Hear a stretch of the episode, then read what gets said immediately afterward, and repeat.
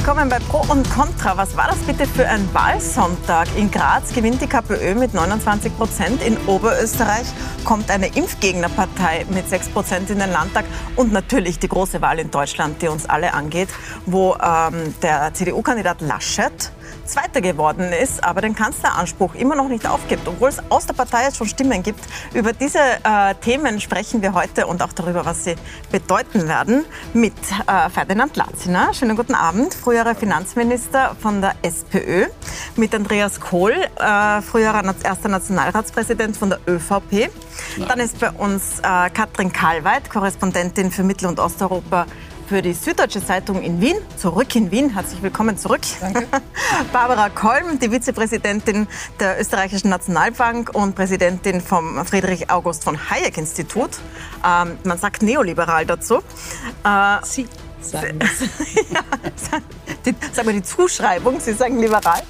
Und äh, Dirk Stermann, Moderator, Kabarettist und Autor, eine besondere Freude, weil ich glaube, ich lasse Sie seit zehn Jahren ein und ich freue mich, dass Sie heute hier sind. Freue mich auch sehr.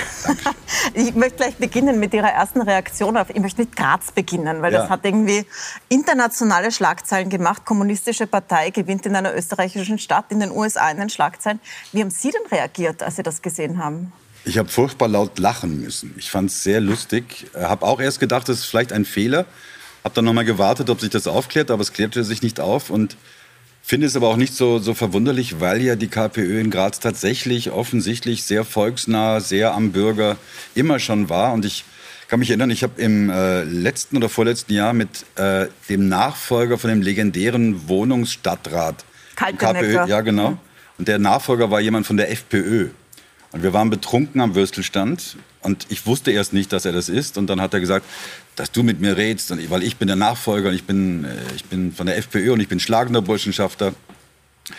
Und dann hat er mir erzählt, ganz ehrlich, der hat wirklich gute Arbeit gemacht. Ihm ist das fast peinlich, dass er das jetzt übernommen hat. Sogar der Effler fand, dass er das gut gemacht hat. Und da kann ich ihm nur recht geben. Herr Kohl, wie schätzen Sie das ein, dass eine kommunistische Partei gewinnt?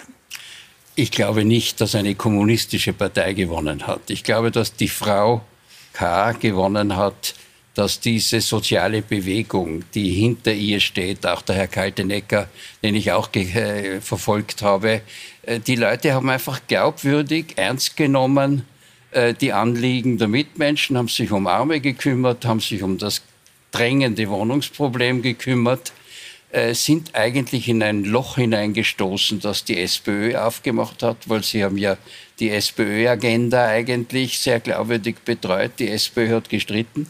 Der Herr Nagel hat offensichtlich äh, der Meinungsforschung geglaubt, denn alle Meinungsforschungsinstitute hatten also einen, die ÖVP bei ungefähr 36 Prozent, also zwei Prozent Verlust, aber nicht 12 Prozent. Und er ist also im Schlafwagen geblieben.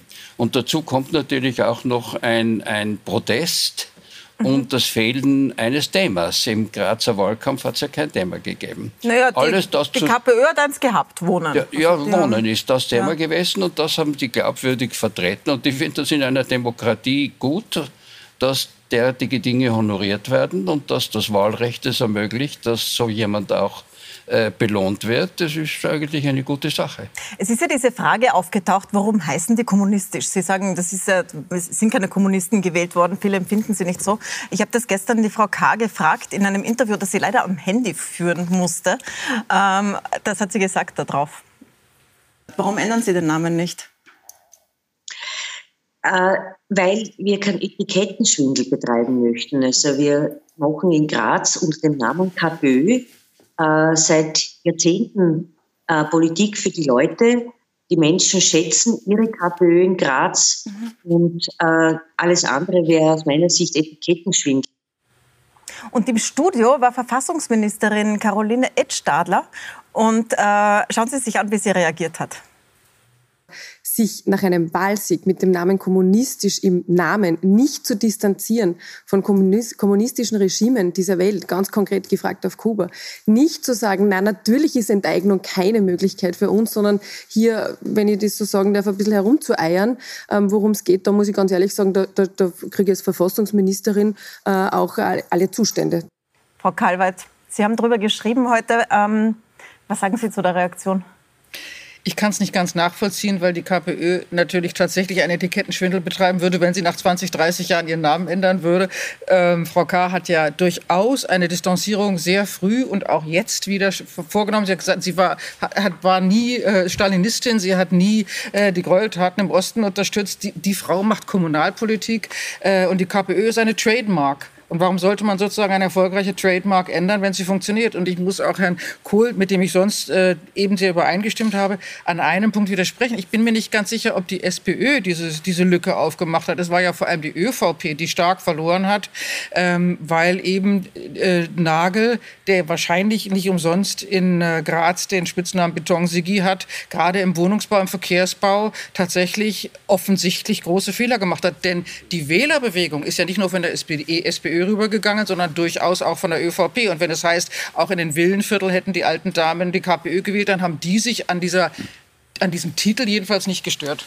Na, ich meine nur, äh, es ist nicht natürlich, äh, dass in einer Großstadt von, wie Graz die Sozialdemokratische Partei bei 10 Prozent ist.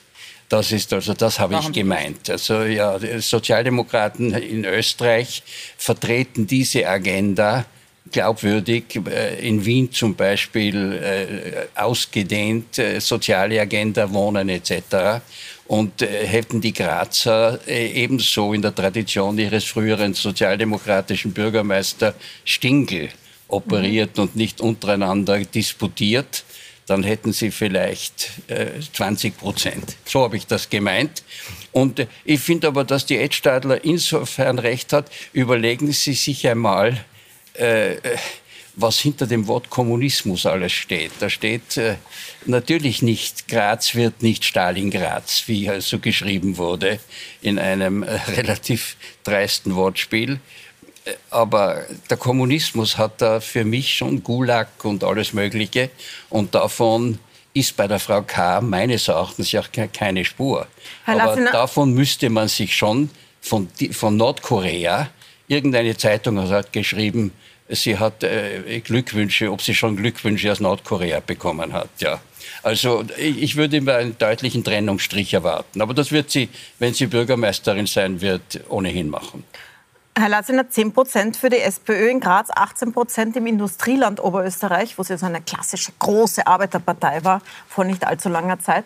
Und die Kommunisten, die dreimal so viel machen in Graz. Was ist da passiert? Also in Graz ist sicherlich eines passiert. Der Herr Kohl hat schon darauf hingewiesen. Äh, und äh, ich muss mich eigentlich bedanken für das Kompliment äh, an Sozialdemokratie, dass Sie eigentlich die Auffassung haben, eine erfolgreiche Kommunalpolitik hat einen sozialdemokratischen Background, so wie zum Beispiel in Wien. Ich glaube, so das ist nicht gemeint, der Herr Kohler.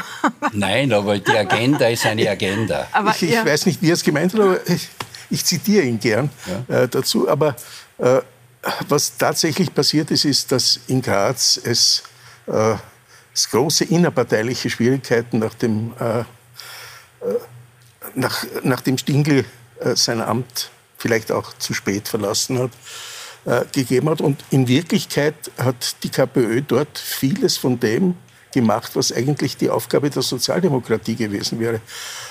Äh, es ist nun nicht so ganz überraschend. Äh, also äh, ich habe kein Problem damit, dass das, dass das Gebilde KPÖ heißt. Wenn ich daran denke, früher die Kommunisten in Italien waren eine Partei, die hervorragende Kommunalpolitik geleistet hat oder auch in Frankreich. Größere Schwierigkeiten hätte ich, wenn sie in einer Bundesregierung wären. Aber äh, in der Kommunalsphäre, äh, glaube ich, haben Kommunisten in vielen Bereichen, in vielen Ländern äh, eine gute Arbeit gemacht. Na, auf Bundesebene ist das ohnehin sehr weit entfernt, Frau ja. Kolm. Sie sind, also die Grazer KPÖ sagt, sie macht eine marxistische Wirtschaftspolitik. Ähm, Sie sind genau am anderen Ende des Spektrums. Ähm, Sie sind trotzdem gar nicht erschrocken, oder? Also erstens bin ich nicht erschrocken, weil äh, erstens ist das ein lokales Phänomen. Das muss man also auch als solches sehen. Die Dame oder die Gruppe hat wirklich gute Arbeit geleistet über die vergangenen Jahre, bewiesen. Die haben sich wirklich für die Menschen eingesetzt. Und das Thema Wohnen ist gerade in Pandemiezeiten, äh, glaube ich, ein ganz ein wesentliches, ist dadurch auch noch in den Vordergrund gerückt. Und äh, das haben haben halt viele auch anerkannt, die mhm. Arbeit, die in den letzten Jahren von äh, der KPÖ in Graz jetzt geleistet worden ist. Ich habe jetzt, äh, ich würde die jetzt nicht als Marxisten oder Leninisten oder wie auch immer bezeichnen, wenn man sich äh, auch anschaut, äh, wie sie ähm, im Umgang mit den Menschen sind oder waren in, der, in, in den vergangenen Monaten und wie sie auch im Wahlkampf aufgetreten sind. Ähm, wenn, wenn die zukünftige Frau Bürgermeister meint, das wäre Etikettenschwindel, jetzt zu sagen, sie sind nicht die KPÖ in Graz. Gut, dann kann man das aus ihrer Sicht verstehen. Also Aber große Gelassenheit von ihrer Seite. Absolut. Also ich sehe das lokalpolitisches Phänomen und äh, Thema Wohnen wird uns alle noch viel mehr besch äh, wirklich beschäftigen, auch in Europa. War in Berlin ja auch ein großes Thema, genau. wo, die, wo es ja sagen. zugleich mit der Wahl diesen Volksentscheid gegeben genau. hat genau. für Enteignen der Deutsche Wohnen. Richtig. Ist das ein ähnliches Weil wir gerade über das Enteignen sprachen und die Kommunisten und sozusagen äh, auch in, auch in Berlin war dieser Volksentscheid, der ja im Übrigen angenommen worden ist, natürlich so gestaltet, dass die meisten, die dafür gestimmt haben, schon gewusst haben, dass jetzt nicht alle großen Wohnungsbaukonzerne in Berlin morgen enteignet werden. Aber was das Ziel war, es gibt eine Debatte über leistbares Wohnen, es gibt eine Debatte darüber, wie der, warum der, Wiener, der Berliner Wohnungsmarktverzeihung nicht funktioniert. Und es ist ein Riesenthema überall. Ich, ich fand zum Beispiel, ja Entschuldigung, aber in, in Graz äh, ähm, sind ja schon lange erfolgreich, die KPÖ. Und es gab, äh, als Graz Kulturhauptstadt war, die fand ich sehr gut gemachte Plakatkampagne der KP, äh, KPÖ. Ähm, die haben gesagt, Nasszellen sind auch Kultur, weil nämlich in Graz tatsächlich wahnsinnig viele Wohnungen so Substandard waren und kein eigenes Badezimmer hatten. Und das fand ich einen perfekten äh, Slogan und äh, äh sehr nachvollziehbar. Ja, aber Herr Latziner, wenn man so Wahlen gewinnen kann, warum macht das die SPÖ nicht? Ganz äh, plump gefragt. Das wären doch Ihre also, Themen. Sie macht das durchaus, zum Beispiel in Wien. Äh, aber äh, es ist sicherlich nicht so, dass wir äh, von dem, was etwa im, im, Roten Wien gemacht wurde und gemacht wird, äh, schließen können auf, auf mhm. andere äh, Gebiete. Also im, im, Augenblick zerfleischen sich meine Vorarlberger Freunde da spielen natürlich sehr viel auch äh, persönliche Dinge eine Rolle. Äh, und das Problem ist, wenn man dann unter eine bestimmte Schwelle kommt äh, und so klein wird, dann kommt das Sektierertum sehr stark heraus. Ja, weil es enger wird mit den Ressourcen natürlich. Nicht nur enger wird mit den Ressourcen, sondern es, es, werden auch die Konflikte werden ganz wesentlich stärker und, und äh, führen dann meistens zu einer sehr schwierigen Situation. Kommen wir nach Deutschland. Unglaublich spannende Wahl. Wir haben auch lange gewartet, bis sie ausgezählt war. Aber äh, die SPD, da können Sie sich freuen für, die, für Deutschland, die SPD liegt knapp vorne. Aber trotzdem äh, stellt der CDU, CSU-Kandidat Laschet immer noch den Kanzleranspruch. Äh, Sie sind ja beide Deutsche. Äh, können Sie uns erklären, was dort los ist? Jeder Hippie muss mal Pipi äh, war so eine, äh, ich weiß nicht, ob Sie sich noch erinnern können, es gab es mal so, so, so Aufkleber und sowas und ein Freund von mir hat das damals erfunden, darum nennen wir ihn auch Jeder Hippie muss mal Pipi. Und der wohnt heute in Berlin und Jeder Hippie muss mal Pipi hat mich äh, urspät angerufen am Sonntag, am Wahltag, stand noch immer in der Schlange und hat ja, noch ja, immer nicht Wahnsinn. wählen können. Darum bin ich gar nicht so sicher, wenn ich äh, Jeder Hippie muss mal Pipi Glauben schenken darf, ob die Wahl überhaupt schon vorbei ist. Ich weiß es nicht, ob wir schon ob noch Menschen in der Schlange stehen. sprechen können. Ja, mein Sohn hat mich auch um 21 Uhr angerufen und hat gesagt, er steht immer noch in der Schlange. Immer noch, ja. Und Sie haben gesagt, Sie dürfen so lange wählen, bis der Letzte in der Schlange gewählt hat. Ja, ja. Also wird das wahrscheinlich ähnlich wie beim Flughafen in Berlin in drei, vier Jahren sein. Ja, mit dem Flughafen und der Wahl, Deutschland weigert sich seinem Image zu entsprechen. Ja. Und ordentlich Berlin, und stopp, Berlin. Berlin, nur Berlin. Berlin und Berlin entspricht seinem Image. Ja, aber es dauert alles viel zu lang. genau. Aber, Frau Kalwitz, was ist Ihre Analyse? Was, äh, können Sie mal sagen, was ist das Stand da jetzt? In Österreich wäre es ja so, dass der also Wahlsieger also, den Regierungsauftrag bekommt vom Bundespräsidenten, ja. Regierungsbildungsauftrag. Naja, ist das immer Und, so gewesen? Ja, ja, das ist so. Das ist ja, war, nicht, so. war nicht unter Schüssel. Ich wollte gerade sagen. Weil es die anderen nicht zusammengebracht haben. Aber zuerst ja. ist mal ja. der Regierung. Schüssel hat keinen Auftrag gehabt. Der nein, Schüssel hat richtig, das deutsche ja, ja. System. Ja. Er hat gesagt, ich verhandle mit einem Partner, ich habe eine Mehrheit, Herr Bundespräsident, ich habe zwar keinen Auftrag, aber eine Mehrheit, gelob mich an. Ja, ja und der konnte dann doch nichts anderes machen, als sehr gerade musste Zähne knirschend Lestil hat keinen Auftrag er hat gegeben. nie einen Auftrag an, gehabt. An niemand.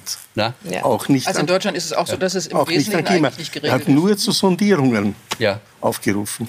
Ja, das, das könnte jetzt auch in Deutschland sein. Also es, Laschet genau. könnte ja tatsächlich also, jetzt sich eine Mehrheit suchen. Wie ja. steht es denn da gerade? Er hat, ja, er hat recht, in, mit einem Punkt hat er recht. Dass er, als er gestern sagte, äh, der wird Bundeskanzler, der äh, eine Regierung zustande kriegt. Und natürlich steht es ihm frei, das zu versuchen. Das kann niemand verhindern. Und dass die, dass die Union zurzeit im Angesicht dieser Katastrophe, die gestern in der, für die Union passiert ist, jetzt nicht sofort ein, das große Schlachten sozusagen in der Partei zulassen will, indem sie erstens Laschet wegräumt, zweitens den Regierungsanspruch wegräumt und drittens damit natürlich einen großen Machtkampf in der Partei auslöst zwischen CDU, CSU und innerhalb der äh, CDU. Da war ja heute schon, waren ja schon Kämpfe in der Fraktion.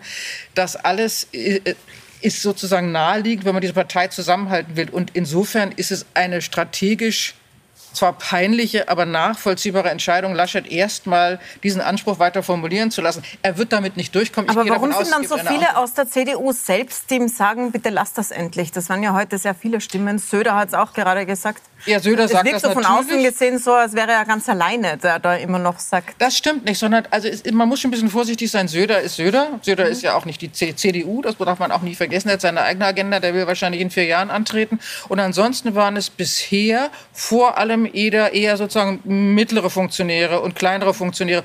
Und der Fraktionschef, den Laschet für ein halbes Jahr wählen lassen wollte, ist heute für ein halbes Jahr gewählt worden. Also bisher stehen die Truppen noch. Was ist denn da schiefgelaufen in diesem Wahlkampf Ihrer Schwesterpartei in Deutschland? 16 Jahre Also ich glaube, ich glaube die CDU hat handwerklich alles falsch gemacht, was man falsch machen kann.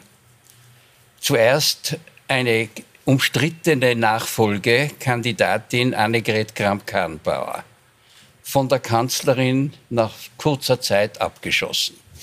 Eine weitere strittige Obmannkandidatur Merz, Söder, Laschet, ganz knapp Laschet gewählt, ohne Einbindung der Parteibasis, alles in Hinterzimmern ausge, äh, ausgebokert.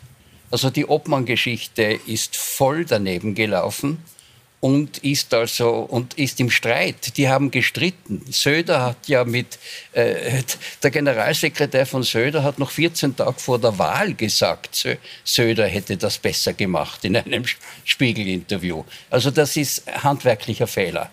Das zweite, äh, der zweite handwerkliche Fehler, das weiß jeder österreichische Bürgermeister. Er geht ein Jahr vor der Wahl und gibt seinem Nachfolger die Möglichkeit, sich einzuarbeiten. Das, was die Sozialdemokraten perfekt gemacht haben, Gabriel ist gegangen. Äh, bei der Gelegenheit hätte Merkel gehen müssen. Mhm. Und es hätten die beiden Nachfolger sich einarbeiten können. So hat man äh, den Laschet ohne Kanzlerbonus in die, in, den, in die Wahlauseinandersetzung. Das war ein Geschenk natürlich. Und das Dritte war, dass man es auch verabsäumt hat, ein partizipatorisches äh, Parteiprogramm. Ich meine, mhm. Merkel, hat ja ein, Merkel hat ja sozialdemokratisch regiert zum Teil. Und äh, es war ein großes Bedürfnis nach Kante im Wahlkampf. Und das wurde nicht erfüllt. Und das ist der Grund, warum, das ist einer der großen mhm. Gründe. Mhm. Herr Steinmann, Sie haben das ja auch beobachtet. Was war mit Laschet selbst los im Wahlkampf? Also man hatte so den Eindruck, das geht bergab und bergab und er lasst kein Fettnäpfchen mehr aus. Auch solche, von denen man gar nicht wusste, dass sie existieren. Ja, ja äh, um nochmal auf meinen Freund zurückzukommen. Mhm. also jeder Hippie muss mal Pipi hat mir gesagt, er war eigentlich sehr dankbar, dass äh, Laschet nicht telefonierend schon wieder in irgendeinen Pool gefallen ist.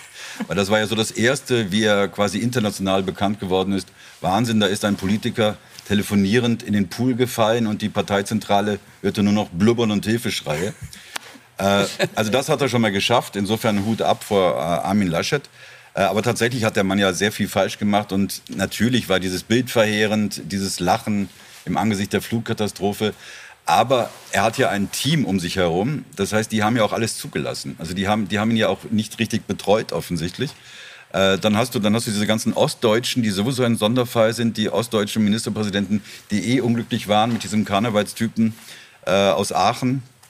Äh, dann gab es was die ganze Zeit auch dieses, man wusste nicht genau, was macht Merz im Hintergrund eigentlich, wie weit stachelt, stichelt der gegen den Söder die ganze Zeit über. Äh, also es war halt ein, ein Verliererthema, wobei ich finde das alles so unwesentlich. Und da möchte ich noch mal ein letztes Mal jetzt auf diesen Freund zurückzukommen. Der hat zu mir die ganze Zeit gesagt, ähm, jeder Hippie muss mal Pipi, hat gesagt, diese ganzen Diskussionen, die ich mir jetzt angeschaut habe, sind vollkommener Blödsinn, weil es geht um was ganz anderes. Worum geht's denn? Es, ging, es geht eigentlich in Wahrheit gerade um eine, äh, eine Entscheidung, die man treffen muss, wo man radikal werden muss. Und da ist es vollkommen egal, ob einer in den Pool fällt, ob einer Karnevalsprinz ist, was auch immer. Wenn die nicht radikal Politik neu begreifen, äh, ist es zu spät. Insofern war diese ganze Diskussion albern, fand ich. Und ich finde es dann auch auch, auch albern, ob man Vermögensteuer, ja, nein, das ist alles vollkommen egal im Moment. Entweder Weil machst du eine radikale Energie- und Klimapolitik oder nicht. Und dann können wir irgendwann nämlich nicht mehr Pipi gehen, egal ob Pipi oder nicht. Und, und, und da ja, und das war ja, das ist ja eigentlich ziemlich verschwiegen worden im deutschen ja, Wahlkampf, äh, was da für eine Wende da war Laschet, da war Laschet einfach auch viel zu lasch in seiner, in seiner Kommunikation. Der hat also auch nicht klar gesagt, was er will und in welche Richtung es gehen soll. Das war der erste Punkt. Der zweite Punkt, Scholz natürlich als, äh, als der Mann, der gut eingearbeitet war, alles auf seine Person bezogen hatte, hat es auch weg vom Parteiprogramm der SPD gezogen, hat nur auf sich fokussiert äh, und damit äh, waren einmal da schon einmal riesige riesige Unterschiede da. Und äh, worum es wirklich gehen wird, wie richten wir Europa neu aus, was passiert. Das war kein Thema. Wir, das war überhaupt Außenpolitik war nie Thema. Dafür haben wir, wir haben solche Herausforderungen, ob die jetzt monetärer Struktur sind oder ob das der Fiskalpakt ist, äh, ob das dann die, die Budgets in den einzelnen Ländern sein werden. Also über diese Themen haben wir überhaupt oder wurde überhaupt nicht diskutiert. Man hat hier und da mal CO2-Steuer ja oder nein gesagt. Äh, ist sie zu nieder, ist sie zu hoch? Aber was sind die Konsequenzen? Konsequenzen. All ja. diese Dinge haben wir ausgelassen. Aber dann reden wir jetzt drüber, weil ja. Deutschland ist ja, eine, ist ja entscheidend für Europa. Also, also wo in die Richtung, in die Deutschland geht, in die Richtung wird Europa mitgezogen, sehr oft. Richtig. Also jetzt ich, ist das Wahrscheinlichste die Ampel, also ein SPD-geführtes Bündnis. Wir haben das noch nicht, mhm. aber äh, es ist wahrscheinlicher geworden, als es äh, am Wahltag war. Aber ich, ich, würde gerne eine Lanze für den deutschen Wahlkampf äh, treffen, äh, brechen, äh, nämlich Erstens, es hat in diesem Wahlkampf keine fremdenfeindlichen Äußerungen mhm. gegeben, oder nur sehr wenige, und wenn, dann nur von der AfD. Das Zweite, es hat diese Frage äh, Impfverweigerung, alles das, was in Österreich zur Gründung einer neuen Partei geführt hat, das war zwischen den wesentlichen Parteien nicht in Wirklichkeit eine eine Problematik. Und dann ist eines passiert. Äh, es wurde natürlich schon über die Wende gesprochen. Die Grünen haben nichts anderes gemacht, als über diese Wende zu sprechen.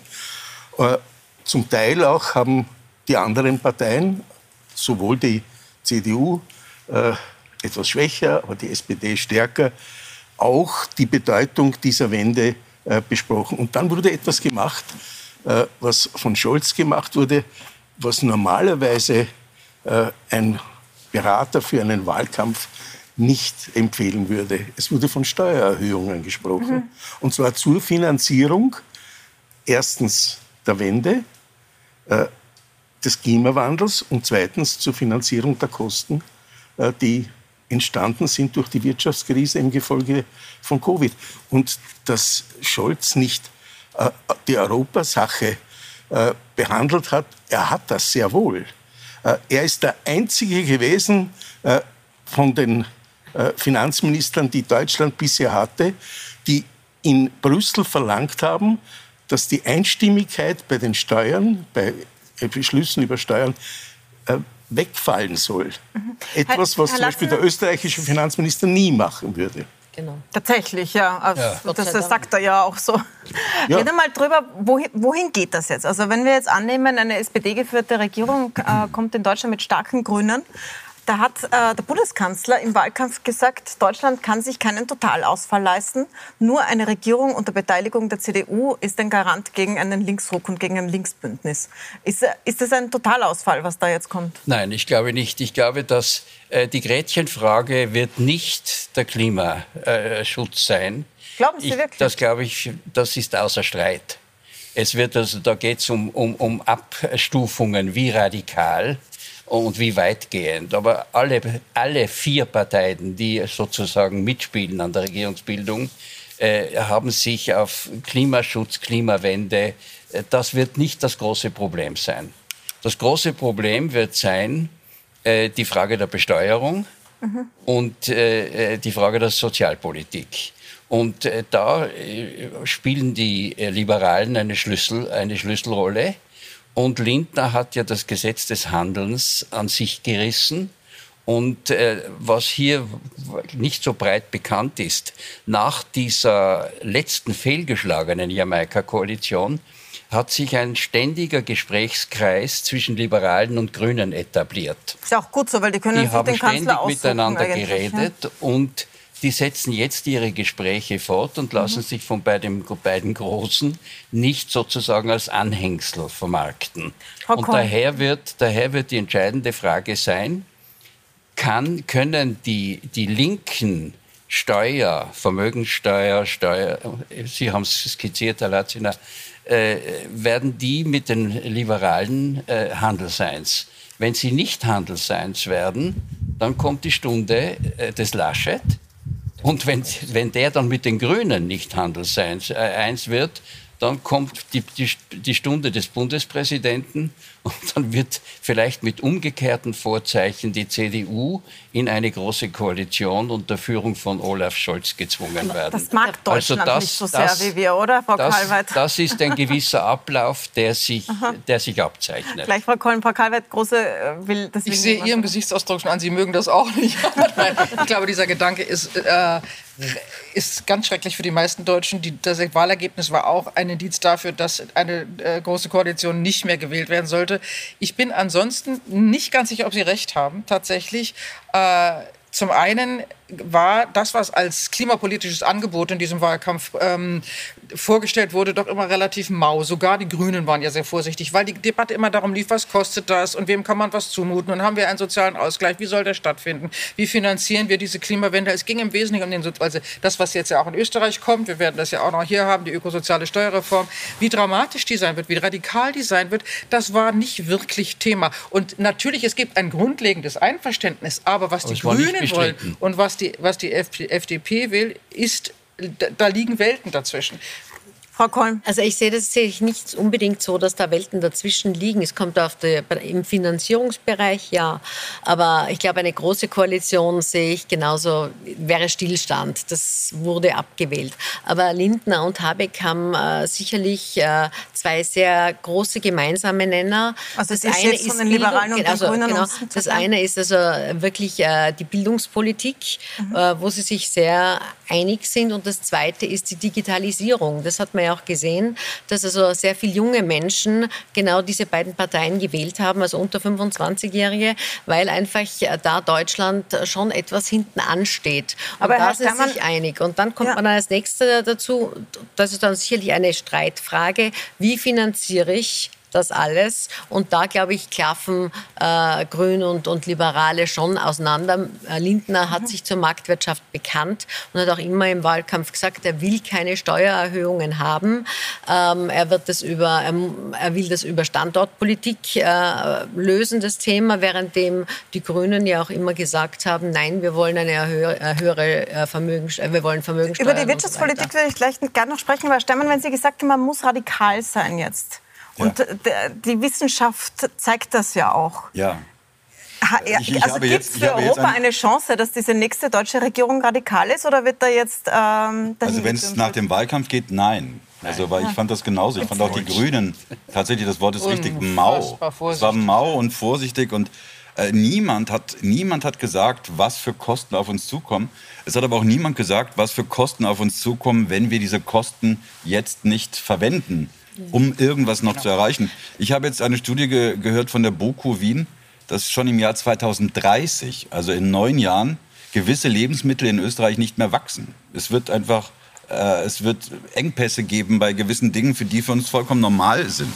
Äh, wenn, du, wenn du jetzt ein Kind bist, Äh, und da gab es jetzt auch eine Studie, habe ich gehört, von 16 bis 25-Jährigen, wo eine große Zahl gesagt hat, sie werden keine, überlegen, keine Kinder in die Welt zu setzen, weil es klimatechnisch wahrscheinlich zu schlimm wird für diese Kinder. 40 Prozent, ja 40 Prozent sogar. In dieser Studie. Und äh, äh, jeder Hippie muss mal Pipi, um jetzt nochmal auf diesen Mann zurückzukommen. Es irritiert mich die, wahnsinnig, dass der so ich, heißt. Ich würde vorschlagen, wir kürzen ihn vielleicht Nehm, ab. Wir nehmen ihn J, Ja, ich habe ihn nie abgekürzt, darum kann, kann ich es immer nur Dann sagen Sie es ruhig. Aber, aber äh, der, der Mann ist ja jetzt auch schon, obwohl er so ein Sponti damals war, ja auch jetzt schon Ende 50, Anfang 60.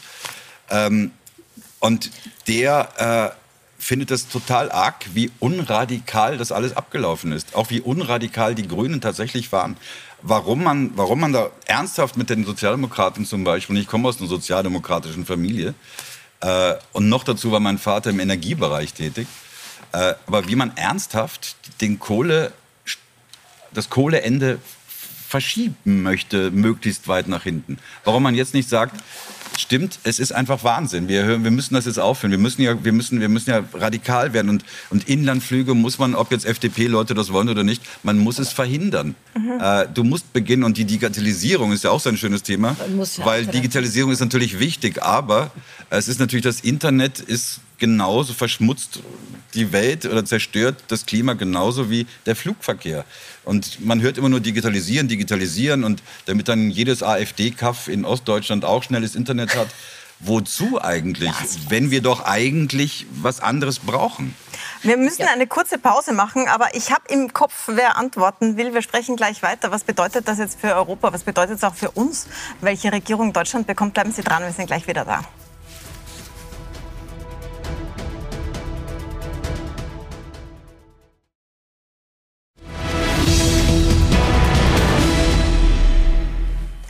Willkommen zurück bei Pro und Contra. Wir sprechen über die Wahl, die Wahl, den Wahltag und sind gerade bei Deutschland und was das jetzt bedeutet. Ich zeige Ihnen kurz, welche Koalitionen in Deutschland möglich sind.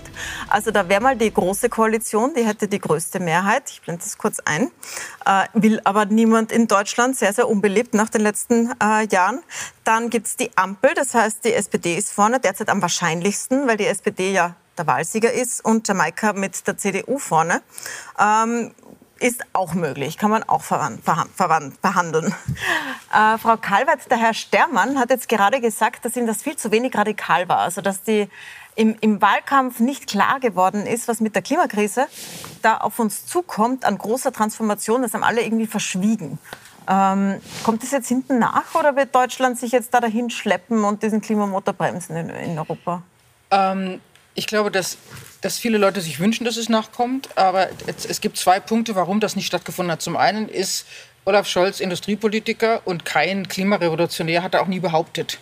Und er wird jetzt, wir reden jetzt die ganze Zeit über, über Grüne und FDP, aber er wird wahrscheinlich der Bundeskanzler und er wird diese Politik im Wesentlichen dominieren und mit ihm wird eine Klimarevolution nicht zu machen sein. Das ist das eine. Und das zweite, man kann ja sich gewünscht haben, oder es lag auch in der Luft natürlich mit den Fluten und mit äh, der Klimakatastrophe, die überall Thema war in den Medien, dass das auch Teil der Kampagnen sein musste. Aber natürlich machen Parteizentralen die Kampagnen, die am erfolgversprechenden sind. Und die Deutschen, das haben Sie eben schon gesagt, war, wollten keine Experimente. Sie wollten Merkel 2.0. Sie wollten eine Wiederholung oder eine Fortsetzung dessen, was sie schon hatten, nämlich eine geerdete, anständige Politikerin. Im Zweifel, wenn es sein muss, auch als Mann, äh, die dann weiter im Grunde das fortsetzt, was sie kannten. Und das war Scholz. Und das war, das war Scholz und das ist keine Klimarevolution, so, so, so sehr man das auch schick finden kann oder richtig. Aber Herr Steinmann, das heißt, also wenn Deutschland da ausfällt, dann ist das keine gute Nachricht für die Klimawende. Ähm, nein, das ist keine gute Nachricht und, und das fand ich ja auch das Verheerende, dass man so tut, als wäre Deutschland, das finde ich bei Wahlen immer, das finde ich in Österreich ja noch bizarrer oder in Graz dann oder in Oberösterreich noch am allerbizarrsten, dass man so tut, als wäre das so ein in sich geschlossener Kreis, der dann quasi nur mit sich selbst funktioniert. Das ist ja nicht so. Und Deutschland alleine ist nichts. Das heißt, äh, hätte, man hätte natürlich international diskutieren müssen. Man hätte die Außenpolitik, man hätte über Europa reden müssen. Das ist alles überhaupt nicht passiert. Und dann so zu denken, äh, dass, dass es dann alleine schon einen Sinn macht, dass man halt 20 Windkrafträder mehr aufbaut, wo sich ja dann alle irgendwie einig waren, das ist halt alles zu kurz gegriffen. Äh, da, dafür, und dann finde ich das so absurd, dass dann der, der Opa Biden quasi radikaler spricht zumindest und, und irgendwas transformiert, auch gesellschaftspolitisch dort transformiert, wenn es die Republikaner zulassen. Das finde ich dann absurd, wieso das möglich ist, dass, dass da so ein Opi das versteht und bei uns so mittelalte Opis das noch nicht verstehen. Frau ja. Kolm. Ich glaube, es ist ganz wichtig, Sie haben es angesprochen, Klimapolitik kann nur dann funktionieren, wenn alle am gleichen Strang ziehen und nicht die einen äh, gegen, dagegen sind und die anderen dafür sind. Und das Klimapolitik allein macht auch nicht die Standortpolitik aus. Es ist ein wesentlicher Teil, hängt aber davon ab, wie ich die CO2-Besteuerung mache, äh, wie hoch die ist und ob ich die jetzt nur jetzt, sage ich mal, strafweise nur für die Industrie mache und dafür die Haushalte in Ruhe lasse oder ob ich das äh, gleich, äh, gleich streue. Also Frau Kon, darf, ich, ja? darf ich zur Wirtschaft mal Sie was fragen? Bitte. Wenn Deutschland sozialdemokratisch demokratisch geführt hat, wird, dann hat das ja einen Einfluss darauf, in welche Richtung Europa sich bewegt. Also zum Beispiel steht da eine Sozialunion im Raum. Jetzt hat die ÖVP Aber zum Beispiel öfters gesagt, oder auch die CDU, dann zerbricht Europa, wenn der Scholz kommt, weil der macht eine Sozialunion, da steigen die Osteuropäer aus.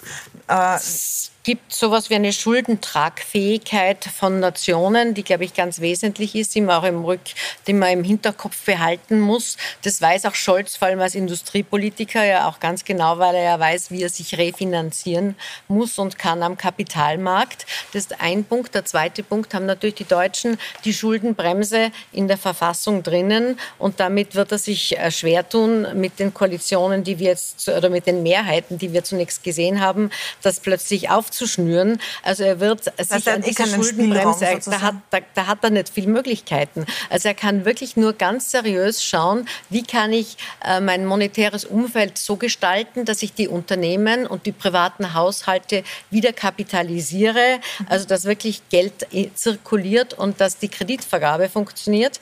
Dass ich, das ist der erste Punkt. Der zweite Punkt natürlich ist die Inflationserwartung, dass man die auch sehr niederhält und dass man mit diesem, mit diesem Gespenst das da herumgeistert, einfach auch das als Gespenst bezeichnet und einfach damit extrem vorsichtig Aber ist und die Fiskalregeln und dann können wir Ist das nicht deprimierend, Herr Latziner, wenn man jetzt Wahlen gewinnt, der Sozialdemokrat nach 16 Jahren Merkel und dann hat man überhaupt keinen Spielraum? Das stimmt nicht.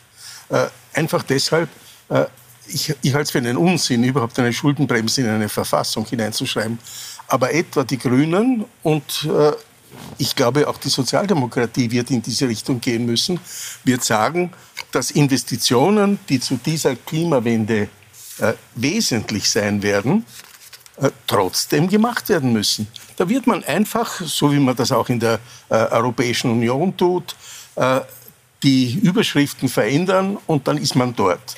Äh, und ich glaube ganz sicher, dass es in Wirklichkeit darauf ankommt, dass man die Menschen mitnimmt.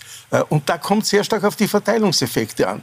Ich kann nicht äh, Energie teurer machen und einfach sagen, okay, das regelt der Markt. Das geht dann. Ja, gar nicht. Das hat man in Frankreich gesehen. Das, das hat man in, das ist jetzt das sagt niemand. Kein, das will das, keiner, habe ich gesagt. Das will keiner. Äh, in Österreich äh, wird vom Bundeskanzler gesagt, äh, dass all das zurück in die Steinzeit führt, wenn man bestimmte, nein, nein, nein. Wenn man bestimmte Regeln aufstellt. Also zum Beispiel die, die Frage Flugverkehr auf kurzer Distanz ist Steinzeit nach dem österreichischen Bundeskanzler. Aber genau das wird man machen müssen. Herr Kohl, es, gibt viele Alternativen, es gibt viele Alternativen im energiepolitischen ja. Bereich und vor allem im, im, im, Mobilitätsbereich, an die man noch gar nicht gedacht hat. Deutschland hat sicherlich lang genug den Fehler gemacht, einseitig einmal zunächst nur auf Solarenergie zu setzen, dann die Atomkraftwerke abzudrehen und dann überhaupt nichts anderes zu machen. Und jetzt ist die E-Mobilität groß da. Frau Kohl, ich würde den Herrn Kohl aber reagieren lassen darauf, ja. bitte. Ich würde sagen, dass äh, äh der Bundeskanzler ja ja mit der Steinzeit nicht das gemeint hat, sondern, sondern er hat ja eine allgemeine Zeigefinger-Verzichtspolitik hat er gemeint. Und hat gemeint, dass man mit, mit, mit Technologie und Innovation aber natürlich auch mit öko ökologischen Rahmenbedingungen äh, operieren muss. Zum Beispiel den Kaufkraftausgleich für die kleinen Einkommen, das Sie angesprochen haben. Das war nicht gemeint, das ist ja unbestritten, dass also der CO2, äh, äh, der höhere CO2-Preis äh, die kleinen Einkommen äh, nicht belasten soll. Aber ich glaube, äh, Frau Karlweit, ich bin, ich glaube, dass die Klimaschutz und Energie und diese ganze Politik wird im europäischen Rahmen nicht der Streitfall in der Koalition sein. So habe ich das gemeint. Mhm. Ich habe gemeint, dass es schwierig sein wird, welche Form der ökosozialen Marktwirtschaft wird Deutschland haben. Und da bin ich äh, zuversichtlich. Man darf nie vergessen, dass Olaf Scholz war ja der Generalsekretär des Bundeskanzlers Schröder, der damals die Agenda 2000 eingeführt hat, die ja der Grund war. Die Merkel hat das dann durchgeführt, was Schröder vorgeplant hat und damit kam das deutsche, der, äh, der, der Erfolg der deutschen Wirtschaft. Das heißt, ich glaube, Kohl, dass wir eine, eine, eine marktwirtschaftliche Ordnung in Deutschland behalten mhm. werden, vor der wir uns in Österreich nicht fürchten müssen. Das heißt, es ändert sich nichts, Frau Kalwert. Es kommt eine ähm, SPD-geführte Regierung, die wieder Hartz IV macht, sozusagen. Naja, Hartz IV muss man ja nicht wieder machen, das gibt es ja, das und sie werden es nicht ja. abschaffen. Äh, äh, und äh, was Sie gerade gesagt haben, stimmt natürlich Stimmt natürlich, aber gleichzeitig kann man ja eine erfolgreiche Klimapolitik von einer äh, ökosozialen Reformpolitik nicht trennen. Das muss ja, ja Hand in Hand gehen. Und die Frage ist, so, okay, aber ich glaube, dass wir uns jetzt verzetteln bei dieser mhm. Debatte. Wir werden nicht wissen, was die, das kommt jetzt erstmal drauf an, die werden jetzt zwei, drei Monate verhandeln. Zum Schluss werden wir wissen, wie weit sie sich da vorwagen. Die Frage ist, wie weit die Grünen, die ja auch Mitkönigsmacher sind, äh, weil sie in jeder Formation, außer bei der Großen Koalition jetzt mitzusprechen haben, wie weit die gehen und wie weit sie über das hinausgehen, was sie im Wahlkampf gesagt haben und ob sie jetzt sozusagen back to the roots gehen und sagen, wir brauchen mehr von dem, was im Wahlkampf weitgehend nicht diskutiert wurde. Das werden wir sehen, aber das ist jetzt reine Spekulation, ehrlich gesagt. Insofern weiß ich nicht, ob uns das weiterführt. Ich würde gerne noch zu, zur Oberösterreich-Wahl kommen, weil ich da würde nur ganz kurz was sagen wollen, noch zum Bundeskanzler, Aha. unserem, also dem österreichischen Bundeskanzler, wenn er von Steinzeit spricht. Ich glaube, Steinzeit ist ja viel mehr die Versiegelung Österreichs. Also ich habe auch für eins einen Beitrag gehört, dass kein Land so wie wir komplett riesige Flächen versiegelt. Äh, und das ist Steinzeit oder Betonzeit, ich weiß nicht, wie man es nennen möchte. Ja, weil es ging ja um Straßenbau äh, bei dieser Steinzeitsache.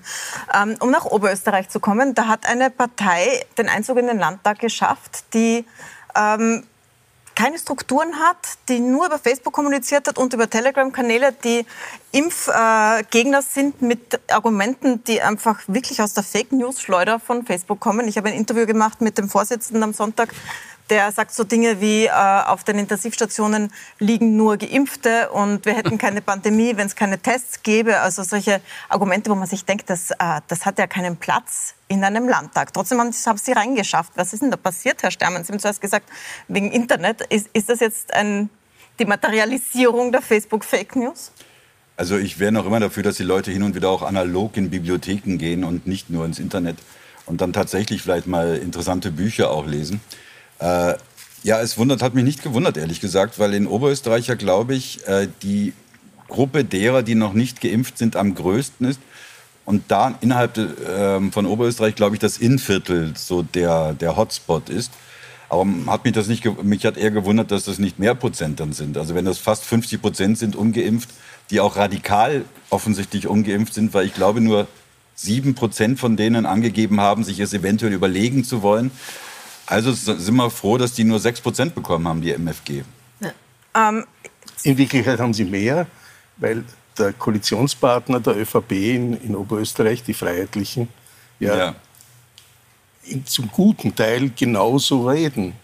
Äh, also Kickl äh, ist ja, äh, der kann sich ja entweder da oder dort an die Spitze stellen. Im Augenblick ja, steht er an der Spitze der FPÖ, aber es ist ungefähr dasselbe. Äh, und man hat lange Zeit äh, ja nur eines gemacht, nämlich nur ja nicht von der Pandemie reden. Der Bundeskanzler hat plakatieren lassen, dass die Pandemie äh, schon vorbei ist, die ist gemeistert, äh, sie ist auch nur mehr eine Privatsache. Also man hat alles versucht, um jene, äh, die sieben Prozent dann bekommen haben, möglichst klein zu reden. Äh, es hat sich nicht ausgezahlt. Äh, Sie haben recht, Herr Stermann. Äh, äh, der, der, beim Inn, am Inn entlang ist eine, eine, eine impfresistente Zone. Ja. Und äh, 6 Prozent, ja, es gibt, das wissen wir aus der Sozialforschung, circa 14 Prozent der Bevölkerung. Für die ist das ein ganz wichtiges Thema. Und diese, da sind Sie, das ist die eine einzige für Sie entscheidende Frage. Das heißt, und das sind nicht belehrbar. Das Phänomen ist, dass sie sich so über das Internet äh, äh, organisieren konnten, dass sie auf Parteistärke gekommen sind.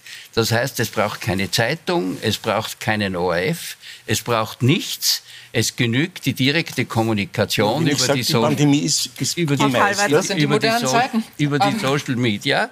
Und das ist das Phänomen dieser mhm. Partei. Und ich finde, für eine offene Demokratie muss es möglich sein, dass sich solche spontanen Gruppen Nur bilden. wenn Sie bei den nächsten Wahlen keine Themen mehr die haben, Frau dann Kalbert sind Sie weg. Dran, da kommen Sorry. Sie gleich dran, bitte. Kein Problem. Was ich wirklich erstaunlich fand, ist, äh, und auch ein bisschen feig, das muss ich jetzt wirklich sagen, vorher hat die niemand ernst genommen, obwohl wir wissen, dass es einen relativ hohen Bodensatz an Leuten gibt, die tatsächlich völlig unbelehrbar sind. So, hinterher haben sich alle bemüht, das wiederum nicht besonders groß zu spielen, haben gesagt, ja, das sind Leute, die sind mit dem Pandemie-Management der Bundesregierung nicht zufrieden. Das ist natürlich Unsinn, sondern dass jemand, der, der nicht belehrbar ist, ist im Zweifel, gehört in eine andere Gruppe als die, die mit dem Pandemie-Management nicht zufrieden sind. Und dieses Schönreden, dieses Kleinreden, dieses immer noch Wegreden, obwohl das im Grunde wirklich auch eine Truppe von letztlich antidemokratischen äh, Impfleugnern und Corona-Leugnern ist, äh, die, man, die, die, die einem wirklich Sorge machen müssen. Das fand ich irritierend im Nachhinein. Das heißt, Sie finden, dass Österreich das zu wenig ernst nimmt ja. im, im, Vergleich ja. zu Deutschland? Das weiß ich nicht, ob im Vergleich zu Deutschland. Ich, ja. ich, ehrlich gesagt, äh, es gibt solche Parteien nicht, aber es gibt natürlich solche Strömungen. Mhm. Äh, und, es ist vielleicht nur eine Frage der Zeit, wann die in den nächsten Landtags- oder Kommunalwahlen kommen. Ja, aber diesen Leuten ist es ja vollkommen wurscht, ob sie ernst genommen werden von Ihnen und mir natürlich, und uns natürlich. hier. Die machen das. Genau, das, das ist ja in Deutschland detto, das ist ja das Gleiche, wenn du dann diese Interviews auf Spiegel TV siehst ja, von diesen Massen, die dort stehen. Ähm, du hast ja nicht das Gefühl, dass die von großer Weisheit äh, satt geworden Aber was sind. ich so schwierig finde, ich kenne so viele, ich habe Medizinerfreunde, die mir erzählen, dass sie bedroht werden, inzwischen persönlich bedroht werden, nicht von Leuten, die ihre Patienten sind, sondern Menschen, die sie nicht kennen. Freunde, die, die äh, Homöopathen, die aber für, sich für Impfungen einsetzen, die, die mit, mit Todesdrohungen auf Konferenzen äh, äh, bedroht werden. Also da ist wirklich was im Gange. Da versteht man dann aber auch Herbert Kickel, wenn da, es wirklich so Bedrohungsszenarien gibt, dass er sich hinstellt und sich öffentlich Blut abnehmen lässt, damit er vielleicht nicht auch in Gefahr kommt, dass jemand ihm das vorwirft und ihn bedroht. Ja, Aber wie geistesgestört tatsächlich eine Situation, wo ein Politiker eine Pressekonferenz einberuft, um das zu demonstrieren, das genaue Gegenteil von dem, was wir alle, wenn wir ins Lokal wollen, zeigen müssen.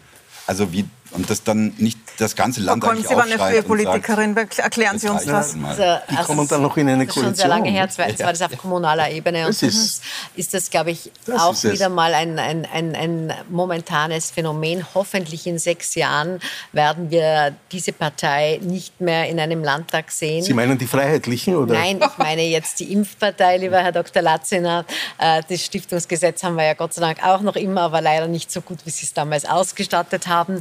Äh, nur so als, äh, ähm, aber ich muss, ich, ich muss sagen, ich glaube, wir haben es einfach unterschätzt. Und das ist eine Frage, wir haben gestern auf der WU darüber diskutiert, da wird jetzt Gott sei Dank gibt es auch eine Impfstraße jetzt, die offen für alle ist. Und ich glaube, das ist ganz wichtig, dass sich alle impfen lassen können. Und ähm, wir können nur aufklären, aufklären, aufklären. Und aber das ist doch genau dieses Kleinreden, das Frau Kalbert jetzt anspricht. Eben, wenn man das nicht ernst nimmt, dass sich Menschen abschieden. Das Problem, das Problem ist ja auch, ich, man kümmert sich ja auch nicht um die ökonomischen Konsequenzen all dieser, äh, dieser Pandemie und, und dieser Lockdown-Konsequenzen. Das ist einfach viel zu spät erst gekommen. Es hat zwar Gott sei Dank, und wir haben es so ganz leicht angesprochen, die EU ein Riesenpaket in die Hand genommen. Es hat auch die EZB ein riesiges PEP-Programm ja, in die Österreich Hand genommen. War ursprünglich dagegen, aber, nicht?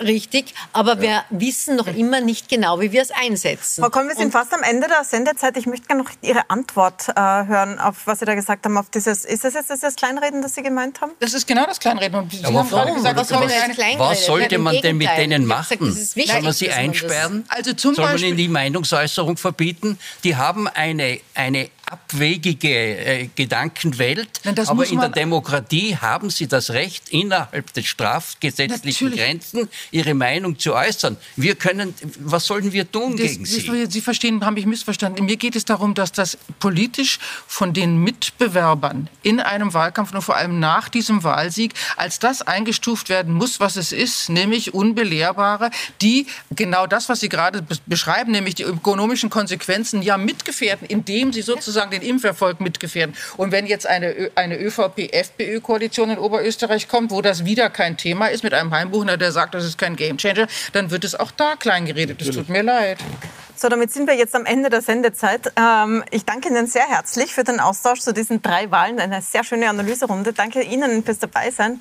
Äh, wenn Sie die ganze Sendung noch mal von vorn sehen wollen und vielleicht nicht wissen, wer äh, Hippie, wie war das, Herr Stern? Jeder Hippie muss mal Pipi. Jeder Hippie muss mal Pipi. Einer der Protagonisten dieser Sendung ist also, können Sie es von vorn ansehen auf puls24.at und das Podcast natürlich auch, überall, wo es Podcasts gibt. Danke fürs Dabeisein. Ja, Schneider.